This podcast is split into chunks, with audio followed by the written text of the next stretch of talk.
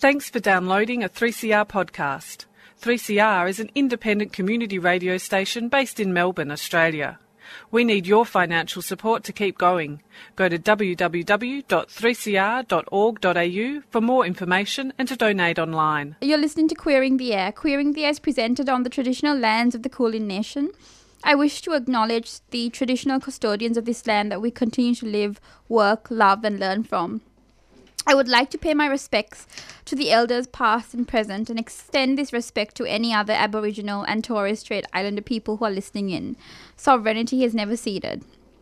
You're listening to Queering the on 3CR radio station. Um, you just listened to Lonely Woman by Ornette Coleman and Si Tu Vois Ma Mère by Sidney Bechet, but I think I totally butchered, butchered that name. Um, so today presenting and producing the program is Devana. I'm joined today by Iris. Hi Iris. Hi there. How Hi you- everyone. How are you going? Um um okay. Sunday in the studio. It's good times. Thanks for coming. Did you see the royal wedding yesterday? no, I have paid no attention. Oh no, it was really good. Apparently, they got organic elderflower cordial into the um, cake and 20 kgs of organic butter. I'm sorry, that's a weird fact, but something that I just this just stuck to my head. Um, so today we have a special guest, uh, Lucky or Lockie. Lucky. Lockie, hi Lockie. How are you? How are you going? Very well, thank you. That's good. So Lockie is a freelance graphic designer and art director. He focuses on print, branding, and UX design. In 2017, he was shortlisted for the Cornish Family Prize for Art and De- Design Publishing and the Australian Photo Book of the Year. Lockie has undertaken projects for the Sydney Opera House, Caldo Arts, and owns etc. Press, which apparently is hibernating Hi, Ben. hi- in hibernation, but still functional. Um, I want to really talk about you're interested in functionality in your design. So you so you cre- you credit textbooks, manuals, tables, and lists as something that inspires you. And can you talk a bit about what exactly it is about those what I see as mundane objects that that attract you? I think I just like the um I don't know, there's something always super nice about seeing a nice, like clean, kind of organized table or there's something kind of like you look at a phone book, like I guess like a poetic nature to like just the ongoing lists and lists and lists and lists Like the yellow pages? Yeah, like the yellow pages. Yeah, I think there. I think there's something really nice in um, someone having to think about how they're going to convey and present information to somebody else, and someone generally with those things, the more complicated it is, the more time and effort have gone into it, and for it to look mundane, it's it's that's something that's really intentional and someone's really thought about. But the thing with these kind of designs, and I'm not, I don't have a design background, so I'm speaking very generally. They don't really attract your eye. It almost feels like when I look at the yellow pages, for example, it's like I, I, I'm, I set myself up for something that's very tedious and that's very um, harrowing. That's very um, it, it feels like a bureaucratic task. It doesn't feel like, oh, I'm looking at pop art or, or something like that. So with with those contexts for those objects, how do you incorporate that into your design? I think, um, I mean, it's, it's it's obviously difficult speaking about your design over the radio because no one has context to it unless they've seen it. But um, I think the way that I kind of organize my work, it's quite um, it's quite system based, and I guess it's it's Systematic? yeah, it's quite systematic, and especially with laying out typography. It, Yeah. um, when you lay out type, you're assigning every piece of type a, uh, a certain rule and a certain um, instance, so that when you lay it out, it actually becomes quite automatic and quite has rhythm to it. Yeah. So when you have like a header or like a subtitle or someone's name or a date, all those things have rules based around them, and you're essentially you set out those rules, and then it's a matter of just like clicking on them and all kind of falling into place. Ah, so I kind of get what you mean now Mm. by the things being in order, being very clean, very Yes. clean cut. Yes. That's interesting. So I guess when before I design something, my kind of plan is to get all the rules out of the way, and then the actual design part should just kind of happen. Just like spontaneously flow through. Yes. Um, what's uh, what what's some of the things on your mood board if you have mood boards, or what are some images that are flowing through your mind at the moment that's like I, I, inspirational for you? I generally try not to look at other graphic design when I'm doing research, just Hmm. because you're often there's so much design, so much awesome design, um, especially with the internet. It's so easy to Yeah. find things and access things. And like, if you're looking to design a menu, for example, you type in menu and you get 500 million menus come up, and probably what you were thinking you wanted to do will have already been done. Yeah. So there's not much benefit for me anyway into finding something that exactly what I want to do. So I think when I do research, I try to find stuff that's outside of exactly graphic design. So I try to look at art or music or sculpture or architecture or Mm. photography to draw inspiration. And I, I find that kind of um, opens me up a bit more. That's really interesting. I used to work in an advertising company, and with a, you know, I was I used to do copywriting, but I used Hmm. to work with a graphic designer.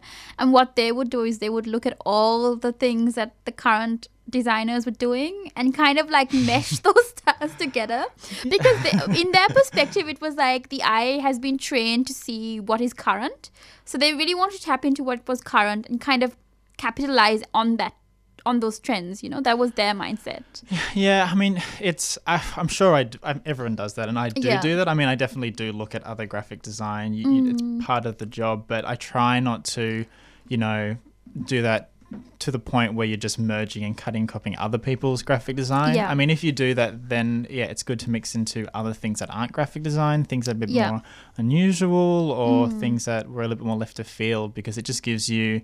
Um, not not new ideas, but it gives you an idea that may not have been explored yet. Yeah. Because I mean, yeah, new ideas and design. It's so I, I really want to talk about your creative process. Hmm. Um, you you touched upon that um, before uh, with with the rules being set and then it flowing through, but because you don't look at other designers and you don't agree with that process of Hmm. cutting and chopping and merging, which Mm. creates something um, familiar. What are the exact steps in your creative process? Do you like do some sketching or is it like is, are you like um, Don Draper from Mad Men, where you're like, aha, like you're drinking and then you're like, aha. it's it's mostly just a time thing. I something that I've noticed how I work is that I'm not very. I, I can I work quickly, but the ideas sometimes take a bit of time to come to me. So the first thing that I would normally do is, uh, you know, st- start pulling apart the idea with just some words and some ideas, the things that I find interesting, um, if with that client or with that uh, topic, and I just let it kind of sit for a while Yeah. because I find even though I'm not like actively sitting in front of my desk working, um, in my brain it's percolating and it's kind of breaking down, and those kind of aha moments kind of come and kind of Go. shots and kind of come and go. You know, you'd be lying in bed, or I know it sounds a bit of like a trope. It's like comes in the shower, but Yeah. like it's just you know when it you comes. can't it comes. predict you can't make it like appear when you want it to there's you never can Totally, just like sit down and be like okay ideas appear ideas, ideas, ideas. yeah I, just, it, I, I know i've tried to do that and my mind goes blank and it's when i'm like falling apart on a slippery tram that something appears Exactly. it's very strange Exactly. And I think it's about also kind of forgiving yourself that if you don't have a creative day and you don't produce much, that's fine because some days you are really creative and Mm. some days you aren't. You just got to kind of, you know, manage that and go with the flow a little. I agree, and it's like it's not like everyone has this like unlimited creative will or whatever. It doesn't work like that. It's it's it's it. You can't just pluck ideas out of the blue and be like, uh, uh, look. I have something that's pretty special. You kind of have to kind of wait for it sometimes as Mm, well. I mm. feel, um, and really like look after yourself and nurture yourself before it decides to appear. Yeah, yeah. It's I very mean, strange. It is strange. Yeah. Um, so something I'd also like to touch upon is you research a subject before you design Mhm. a, something for a project. totally. So I know that a lot of people, when they say research, they research contemporary designs, like the uh, graphic design I, d- I described to you. But they don't really research the subject per se. They don't look into the history or the culture, um, or anything other people have said about it. Hmm. Um, what is what does the research aspect of you mean? What does it mean for you, and how do you do it?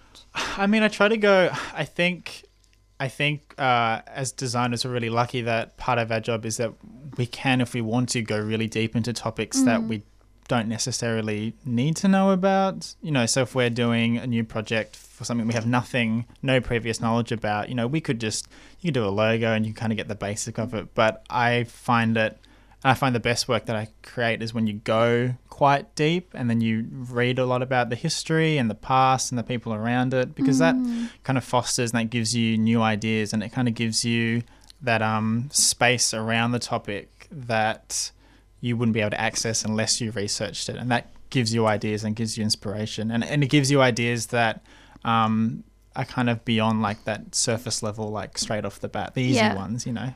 What's something you researched that you really learned something from? Like an, a really specific area. Um, oh, I know, I know quite a lot about uh, makeup for teenage girls. Okay, okay, tell us a little bit about that. so one of the uh, projects I've been working on at Love and Money, so the full time job I do uh, for my nine to five, is uh, we're doing a uh, makeup, a, a non makeup makeup brand for um, teenage girls to kind of encourage them to wear less makeup. I know as much as that sounds kind of, it's a, a beauty brand. We'll Is say. it sort of like Australia or Melbourne's Glossier?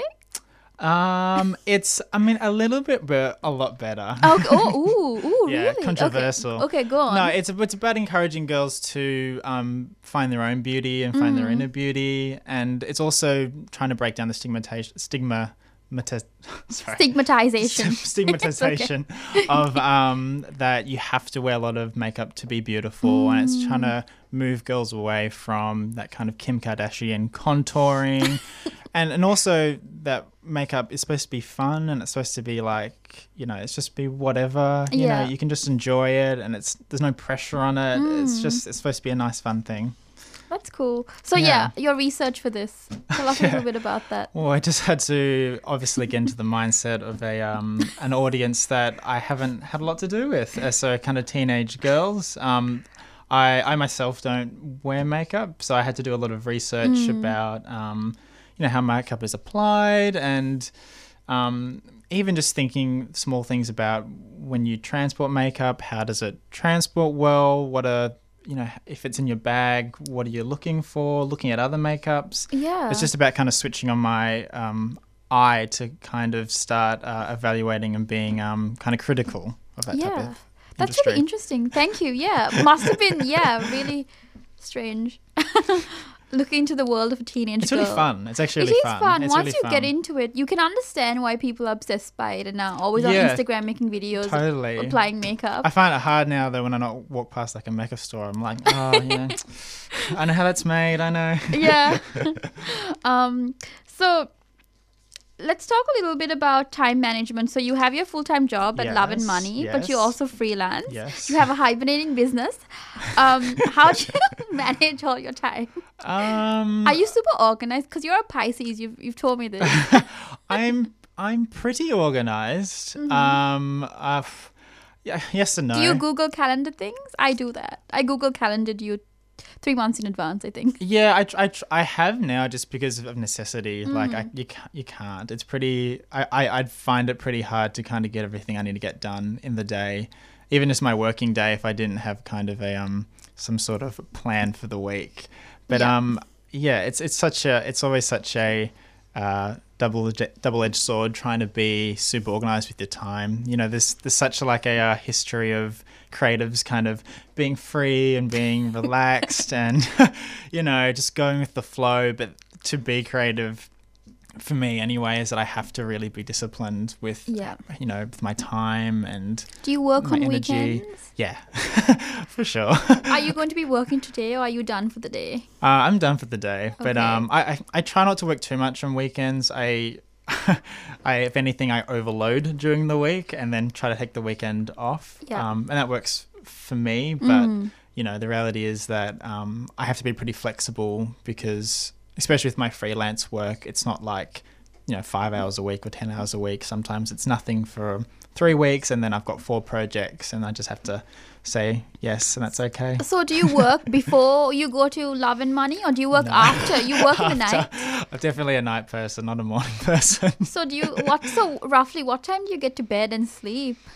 Twelve. Okay, and That's then you not get too up. bad. Yeah. Twelve, and I get up at like seven. Yeah, that's Yeah. good. That's a really good time frame. Yeah. I, I, yeah, I, I try to. I'm, I'm pretty useless if I don't have sleep. Yeah, me too. And it's the work I create and stuff. that I send out if I'm sleep deprived isn't awesome. So Would you say that for you to create good work, work that you approve of, Yep. that you're personally happy with, because Yep. it seems like you have pretty high standards, um, you have to be in like a good mind frame where you've slept well, where you're um, mentally calm. Like no. I'm gonna say no. It's as as much as i would like to i would like to say that's true and i i would like that to be my reality all the time it's not you know it's um design uh, or working any kind of creative industry it's pretty like demanding. You don't do it for the cash. You, you, do, know. you do it for the love of it. Um and yeah, that involves sometimes being a bit stressed and a bit high stakes and a bit tired and a bit pushed to the limit. But, you know, that's kind of what it is. I think it's really amazing that you keep doing freelancing as well when you you know that it's you know it's exhausting. It's yeah, it's really I find it really important just because um, my the, the freelance my freelance I guess style is quite different to my kind of commercial agency style. Obviously, it's a much different clients and um, much different kind of stakes in terms of um, you know like the price points. Obviously, you know we're Yeah. working for much bigger companies at, uh, when I work at Love and Money than I do my freelance work. So um, it's important f- for me to, to keep kind of carving out my own kind of style and and uh, yeah and the work I do is um you know it's it's just it's a bit different to I what can I can do Yeah, absolutely. commercially Um, in terms of being an artist and a creative, how do you manage burnout?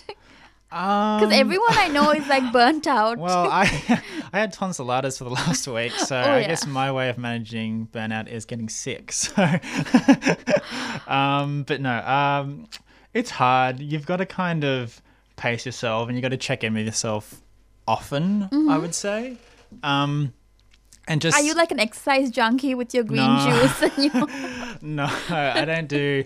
I haven't done a lot of exercise. I started swimming again, but Yeah. I got about three laps in and nearly vomited. Oh my god! yeah, no. it wasn't great. I didn't. I didn't, but I definitely was Yeah. kind of a bit shaky when I got out of the pool. Um, that was on me. I haven't done cardio in a while. Um, So green juice? No to the green juice? no green shoes. No, I just about you know kind of looking after yourself. Like if you've got a lot of work coming up, just obvious things. You know, don't go too hard on the weekends. Yeah. Fair enough.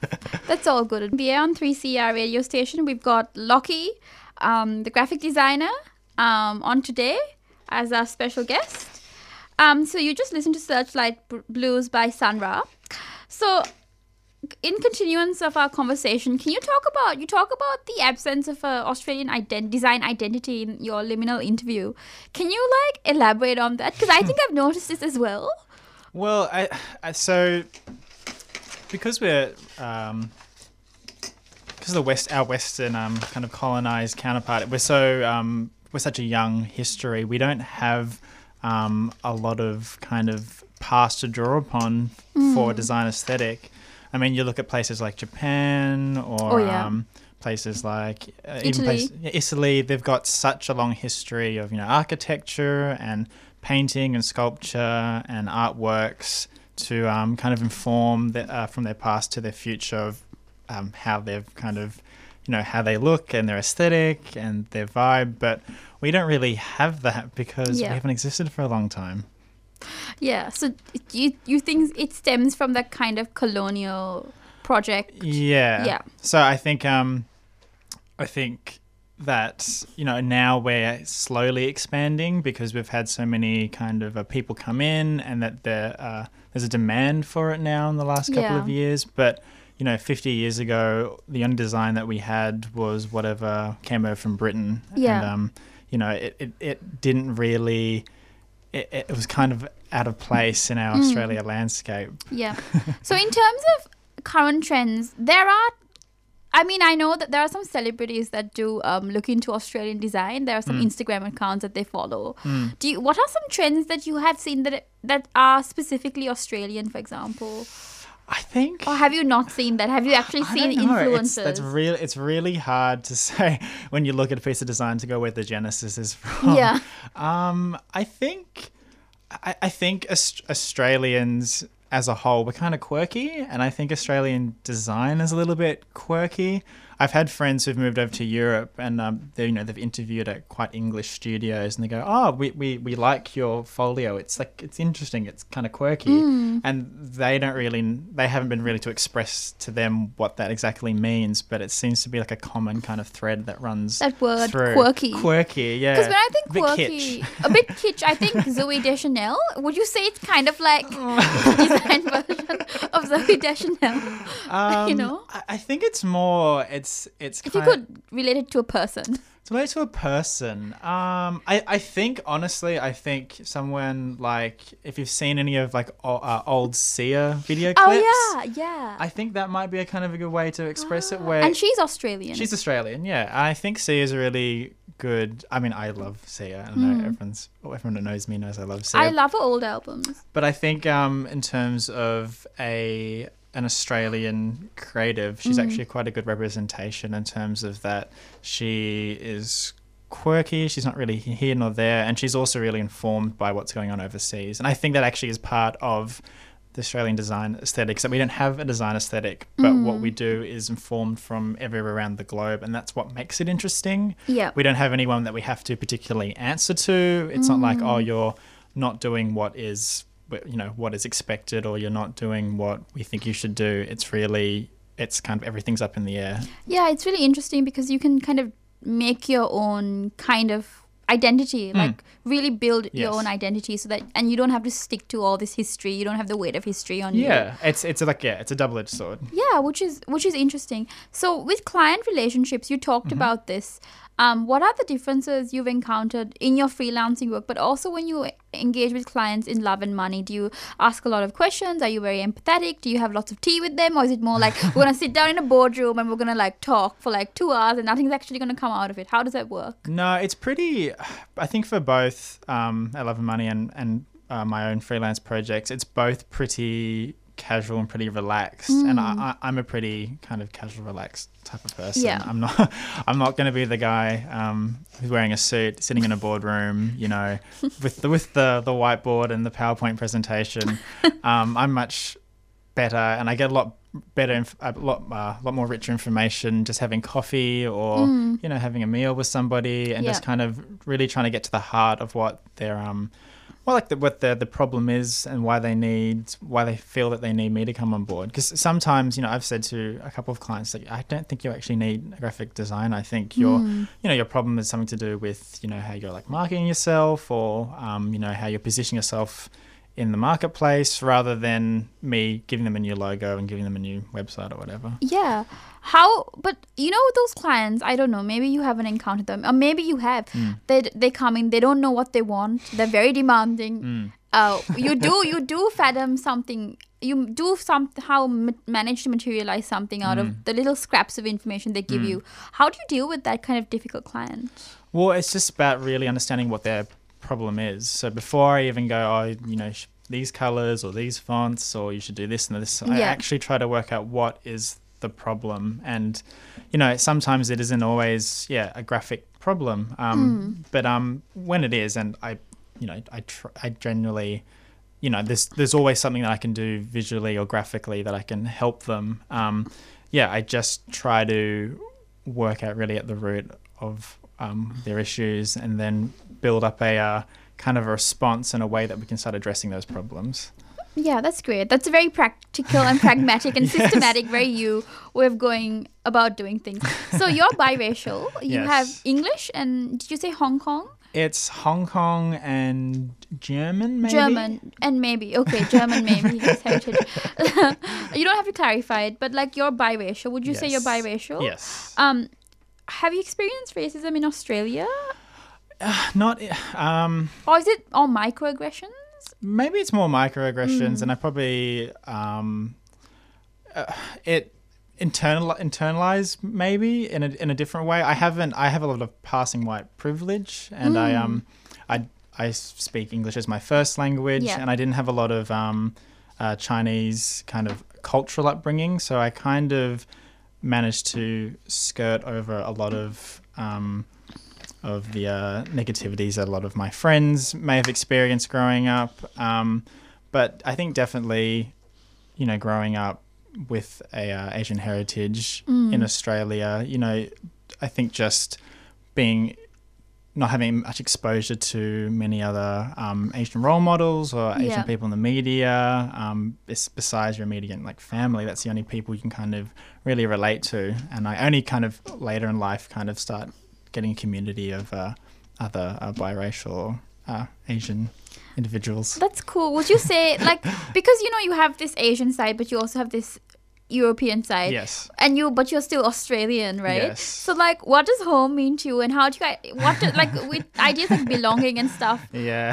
How does that work? I mean, there are so many yeah, that's elements. the million dollar question, isn't it? You're like you're like the Australian Timothy Chalamet, who's like French and like who's also like It's- American. It's for me. It's interesting. I've for a, a really long time. I had a little bit of um, I guess I say dysmorphia about my identity, where I I'm Australian, but I don't really feel fully Australian, and then I'm Chinese, but I also don't really feel that Chinese. I mean, I don't speak the language, and I don't see a lot of my um, Chinese family that often.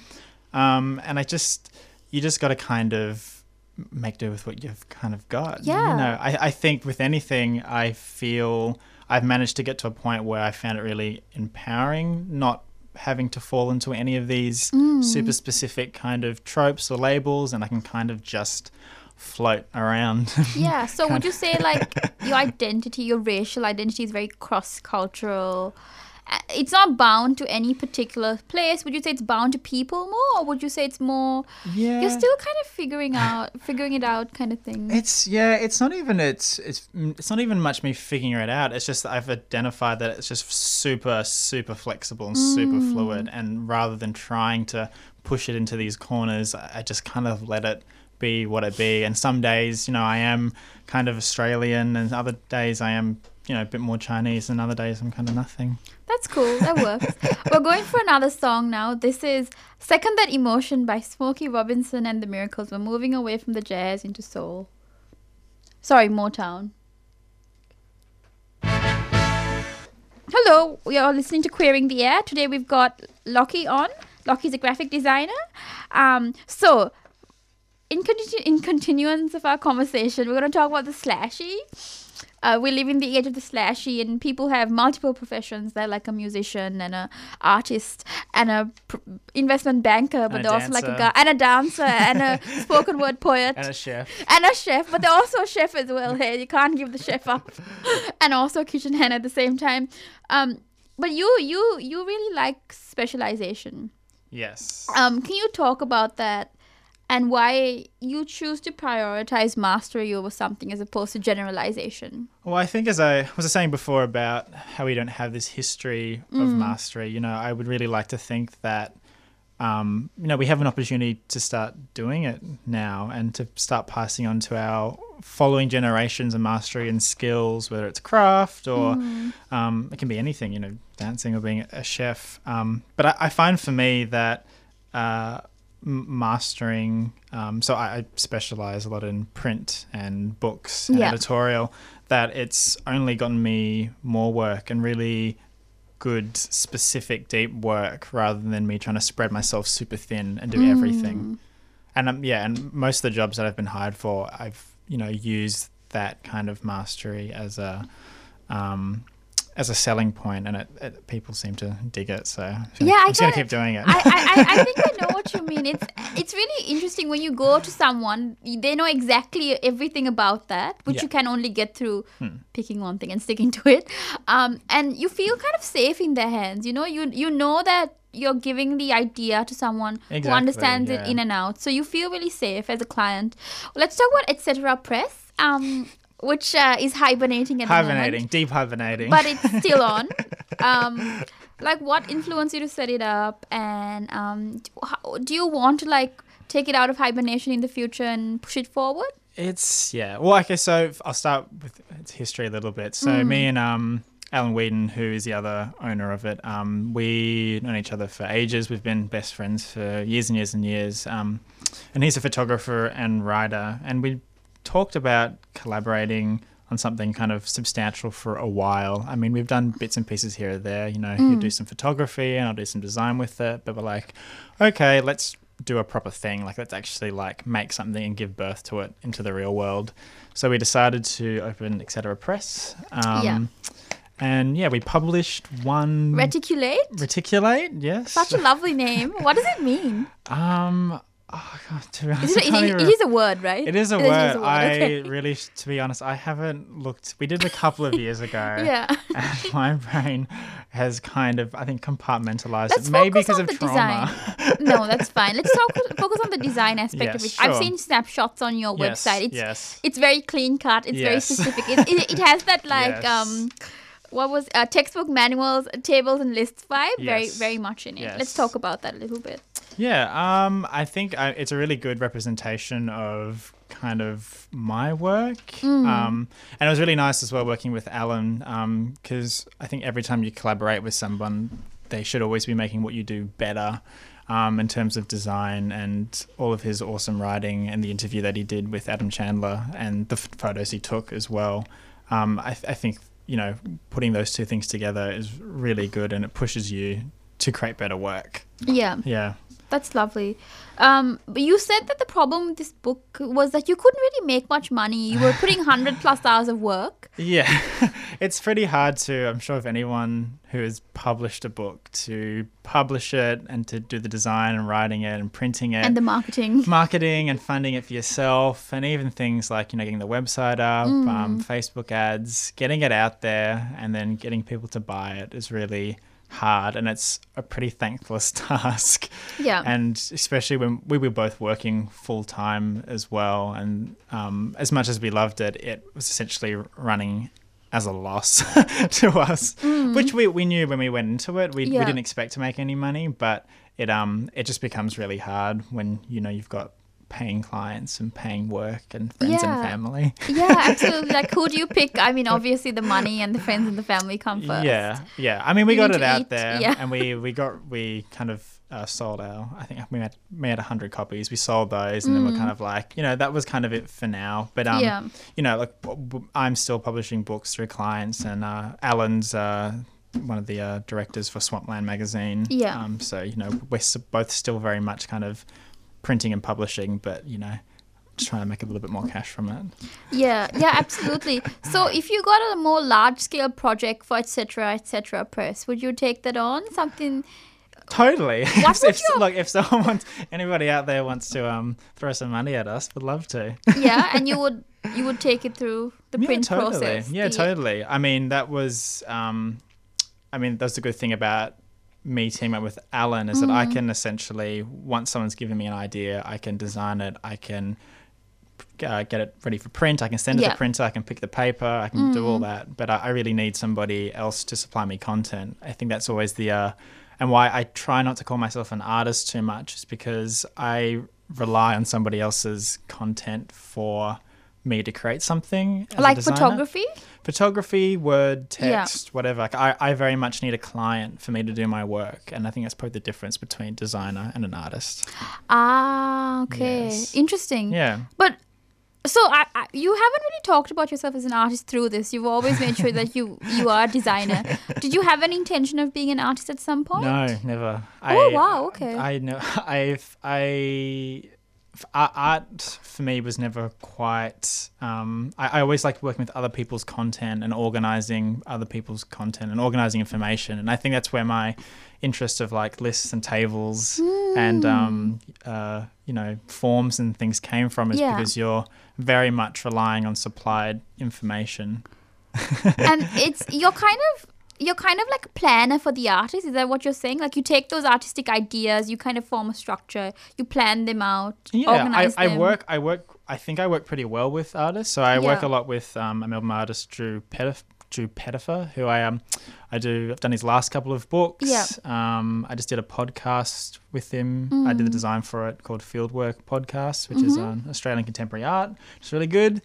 Um, and he, he's he's very much an artist, but uh, me and him kind of have a really good kind of almost unwritten language and trust where he can give me something. And because I can speak the language of artists and I kind of get the vibe of them I can you know create something hopefully that they will like. yeah. What do you think is stopping you from being an artist, though? I mean, it's a lot of graphic designers. A lot of them, it's like their day job, but Mm. they're also like an artist making installations. What stops you from going to that? My, mine's Arena. totally um, mine's totally fear and Okay. and uh, not having um, confident in kind of my not my creative ability but um, if like an artwork ability because I think with an artist you're very much putting what you've done on a plate but I think as a Mm. designer you can kind of keep it a little bit at arm's distance because at the end of the day you're working with someone else's content yeah I know what you mean. So I have the same problem as a journalist. I don't want to call myself a writer because Mm. writers talk about themselves, their lives, and you have to be very vulnerable. Yeah. And for me, that sounds very diff- like I just don't want to do that. I don't want to go there. exactly And as a journalist, I get to talk about other people. I get to pick up on topics that are personal to me, like immigration and Yeah. race and stuff. But I say it through them. I don't want to bring myself into it. So I think it's the exact same thing, but for the art. It's just a little bit of you just have that little bit of space around you Yeah. of safety. yeah, and like with artists, like they bring some really intense stuff in there. You know, like their psychological state, their emotional state. Even writers do it. they really yeah. go. They ca- and I mean, uh, no one's selling out or anything, but they really do capitalize on their interiority, which I don't want anything to do with. Like, I just don't want to put myself out there. no. It's pretty scary. I Yeah. understand that. But do you think you would ever skip that thing? And I would I would I might, but I I, I Mm. think I, I'm I just think I'm a, a better I think I'm just a better designer. I mean I, I know it's hard to say, you know, I haven't really kind of plunged into the artistic field, but Yeah. you know, I do quite like the um I like the relationship with the client on a very Yeah. personal level. I I don't mind the business aspect of design because Mm. you know, you can be as creative as, you know, whoever. I agree. but you need to um, you need to have kind of the business and you need to you need to modernize it and i think there's a fear especially from artists trying to make money from their work Yeah. but i'm as a designer i'm like i want I'm- cash. I'm in it for it. I, I, I, I yeah I, where's my money yeah, I, I it's it's very pragmatic, but it's it's also like you don't have to strip the artistry away just because you're making no money. at no the same totally Time. but I, I think for me i think it's easier for me to not lead with the money but make, Yeah. make it a really Yeah, clear thing and yeah. still make sure that you're like you have money. yeah That I think is really important. so another thing I really want to touch on is masculinity in Melbourne. yes Um, which you touch on to reticulate. yes Um, what are your thoughts about masculinity currently in Melbourne, and um, what are your hopes for masculinity in the future? Oh, mas- so masculinity in Melbourne is in terms of, um, as in you know, like within the, the queer community. Yeah, you or- could talk about okay. the, you could you could focus it a bit more on the queer community, but I feel like you don't well this in Melbourne, not in Sydney or in the regional areas, Hmm. you don't get like these manly dudes who are like, "Hey, dude." It's a uh, lot. I'm probably a little bit sheltered in terms of the work I do and Mm, yeah. the people that I hang out with. You know, I'm not really kind of being confronted with, you know, kind of Testosterone. this this, this yeah, testosterone, toxic kind of cliche kind of a uh, Australian masculinity. But um, um, I think maybe maybe I'll talk about in terms of like design. Yeah. the design industry. Fair enough. I think the design industry is very typically kind of straight, white, cisgendered dude bros. Really? Yeah, very much so. Okay. Um, most most uh, design directors and owners of design studios, um, kind of globally, are men um, and white white men as well. Um, and there's not as many female designers as there sh- should be, and it's a lot harder for a female designer to um, kind of get into the industry and kind of be respected. Um, so I think that is something that's pretty terrible. Um, and there's awesome like institutions like AGDA and stuff who are trying to, which is Australian Graphic Design Association, and they hold events which try to kind of you know, get bring females more to the forefront and kind of Yeah. champion that. But um, yeah, it is something that is a problem, and yeah, you know, Would you like to see a lot more gender diversity within the graphic designing or the designing community? Totally. How do you think that could happen? What would help that? I I think um, I think I think f- it's it's so it's yeah I think it, it's hard because Mm. so many people hiring you are old white guys. I know. and they're like, I know better than you because yeah, I've had more you. experience. Um, but I think it's just about having respect for different types of design and different um, you know different interests in design as well. Mm. Absolutely. I mean, there's so many, you know, especially a lot of guys when they leave university, their folios are full of like, you know, it's like skateboards and surfboards Ew. and kind of like, you know, you know, Yeah. kind of rock posters and Yeah. stuff like that. And that sounds really kind of, you know, cliche, but like that's what it is. But you know, I think there should be more accepting of other people's interests and you know, designing for different audiences and Yeah. different communities. So being more open minded is definitely going to Totally. I mean, it sounds so basic, but yeah. We're going to have to wrap this interview up because we are two minutes away from the end. Thank you so much for coming. thank you so much for having me. Yeah, it was such a pleasure. um, yeah. Um, so I'm just going to play Bardosa, I Want More. Um, we'll catch you next time, guys. And um, next up is Hip Sister Hop. You can find our podcast at 3cr.org slash queering the air. Um, yeah, thanks. 3CR podcast, produced in the studios of independent community radio station 3CR in Melbourne, Australia. For more information, go to allthews.3cr.org.au. like